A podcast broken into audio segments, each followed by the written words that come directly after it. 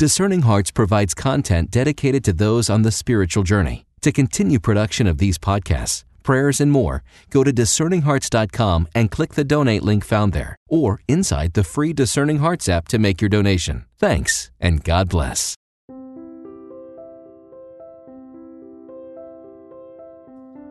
Discerning Hearts, in cooperation with the Poor Clare Nuns of the Monastery of Our Lady of Guadalupe and Cluny Media, presents excerpts from Come, Lord Jesus Meditations on the Art of Waiting, written by Mother Mary Francis. In this episode, Mother Mary Francis speaks of a cleaned heart. My dear sisters, in the second week of Advent, we have so rich a liturgy encompassing the great solemnity of the Immaculate Conception of the Blessed Virgin Mary, and rounding its weekly cycle off with the tender feast of Our Lady of Guadalupe. It is enough to make one feel drunk with new wine, just to think about all that is opening up before us in this week. We want to linger especially today on that great solemnity of our Immaculate Mother. It could be that this great solemnity, which is meant to bring us closer to our mother, could really separate us from her if we did not enter profoundly into its meaning. She was immaculate, she was born without sin, and she lived without sin. And death could not hold her in the tomb because she was without sin. And therefore, the penalty of death had nothing to do with her. And so we could think, what does this have to do with me? I, who have a whole life of accumulation of sin and dreary faults committed again and again. What do we mean in that prayer of the church that we should come with clean hearts to God? How can we ever come with a clean heart to God? Is this not something reserved to our Immaculate Mother? We just seem to get dirtier and dirtier all the time. How can this be a real prayer, a sincere prayer? It seems that no sooner have we got a little bit clean than we are soiled again. And scripture itself could seem very depressing when it says, the just man, the man in perfect holiness, falls seven times a day. We could sit back and say, oh dear. And then we want to come to God with a clean heart none of us would stand up and say, Well, I am the just woman. But even then, I would fall seven times a day.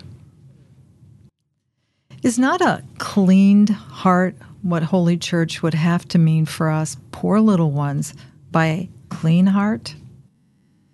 We look into this, as I have been looking into it in my own prayer these last days, asking, what do we mean by a clean house? What do we mean by a clean kitchen? There can be something that looks like cleanliness just because nothing is going on. Let us linger for a couple of minutes on those material aspects. There are two ways, for instance, you could have a clean kitchen. One is that the cook never does anything there, that no service goes on there. Everything is in its proper place and is never taken out. There is no work, there is no love. There is no energy. There is no spending. Nothing is ever spilled because nothing is ever done. Nothing ever burns because nothing is ever cooked. And it's a clean kitchen. Then there is the clean kitchen that is the result of loving labor after there have been perhaps some spills, some scorching, some pans boiling over. And then there is always cleaning up. Lots of work has gone on, and wherever human work goes on, there are always going to be some spills. There are always going to be some pans boiling over. There are always going to be some things that don't turn out as we had hoped. But then it is all cleaned up afterward. That is a very different kind of clean kitchen from the first kind. Then, too, there is a clean house the kind of thing we have heard about, read about, shivered about. Women who are so tyrannical that they have a spotless house because nobody is ever really allowed to live there. Nothing really happens in a deeply human sense. It's clean, all right, but for a lack of life. And then again, there is a clean house in which a mother of many children has spent herself every day cleaning up the mud, sweeping the rug, washing the dishes, because people have been fed. You could have very clean dishes if you never fed anyone. You could have a shining stove if nothing is ever cooked on it, going back to our first image. But there can be the house that is always so beautifully clean because the mother is always cleaning up the inevitable messes that human living entails.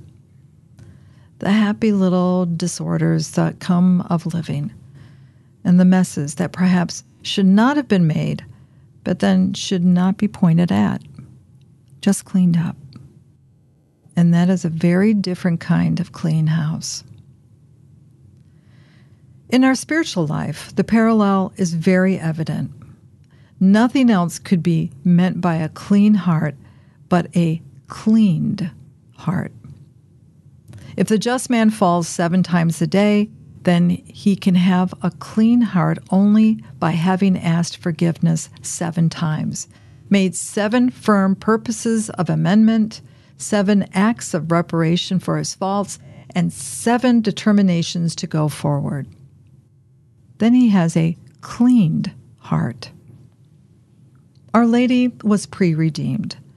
Remember that this means, and one says it with all possible filial reverence, that Our Lady was pre cleaned. And even that pre cleaning did not leave her without choices. One grows a little hesitant in the field of her perfect humanity, and awe and reverence are good, but it should not be the wrong hesitation because we should not allow Our Lady to become remote from us. The fact that she was free from all human concupiscence, free of all the effects of original sin, does not mean that she was without choices. It does not mean that she could never have chosen to feel sorry for herself. I say one feels a hesitancy in saying these things, but one shouldn't because if she never had choices to make in her sinless person, what purpose would that be? If she were merely some beautiful automaton, she would not be our mother. She did not have that downward pull that we have, but she still had choices, and she could have wrong ones or right ones. She could have insisted after the finding in the temple that Jesus explain what he meant. She could have said, I am your mother, and I have got to get this straight. I don't understand what you are talking about. But she preferred, she chose to accept what was to her not understandable, and to return to her humble home and to go about her duties and to ponder these things in her heart. She made her own choice to allow him to fulfill all that was involved in his passion. And she did not, when she met him on the way of the cross, lapse into hysterical sobbing nor did she demand that this should be stopped. She chose the will of God, and she chose it freely. Again, we say, unencumbered by the downward pull of concupiscence that we know so well. But still, a woman quite capable of doing right or wrong, or doing good or better or best. It is very important that we do not allow Our Lady to be distanced from us by her Immaculate Conception, but to be brought closer to us. She is the one to teach us, poor sinners, because she is called the refuge of sinners. Our Lord did not give her to St. John and say, Now I'm giving her to you, and she is the mother of all the flawlessly holy ones. But he gave her to be the mother of all persons, of all men, and he knew what was in man, what is in each one of us, our weaknesses as well as our strengths. This feast should make us feel very close to her as we ask her to help us understand what it means to have a cleaned heart.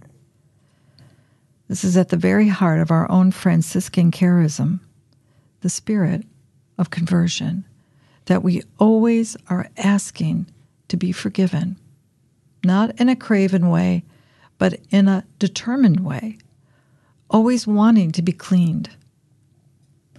It is a joyful thing to come humbly before God and say, I want to come with a clean heart because I have been so often cleaned by you. Every time we confess our faults, every time we face the truth without the depression born of pride, we are cleaned and we can come with a clean heart to Him. For us to come with a clean heart to God, as the church asks us to pray, means that I come as one cleansed. And if I have to be cleansed several million times, that can be transliterated very accurately as saying, I have been loved by God several million times. Because He has never said, I've had enough. I cleaned you the last time. But every time He wants to clean us so that we can come to Him with a clean heart.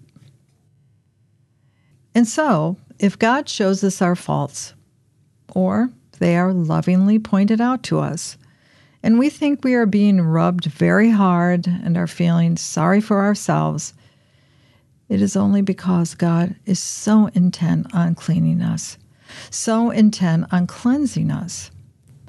This is a big spot. It needs some hard rubbing. This is a bad stain. It needs a bigger dose of bleach we grow in the love of being cleansed and in the ongoing understanding of what it means. The only thing it can mean for any of us to come to God with a clean heart. It means that I have been cleaned by God by humbly facing the truth, confessing my faults, and wishing to go forward. You've been listening to an excerpt from Come, Lord Jesus Meditations on the Art of Waiting. For more episodes in this series, visit discerninghearts.com or you can find it inside the free Discerning Hearts app. To obtain a copy of the book, Come, Lord Jesus, visit clunymedia.com. Discerning Hearts is a 501c3 nonprofit Catholic apostolate dedicated to evangelization and spiritual formation. To learn how you can support our mission, visit discerninghearts.com.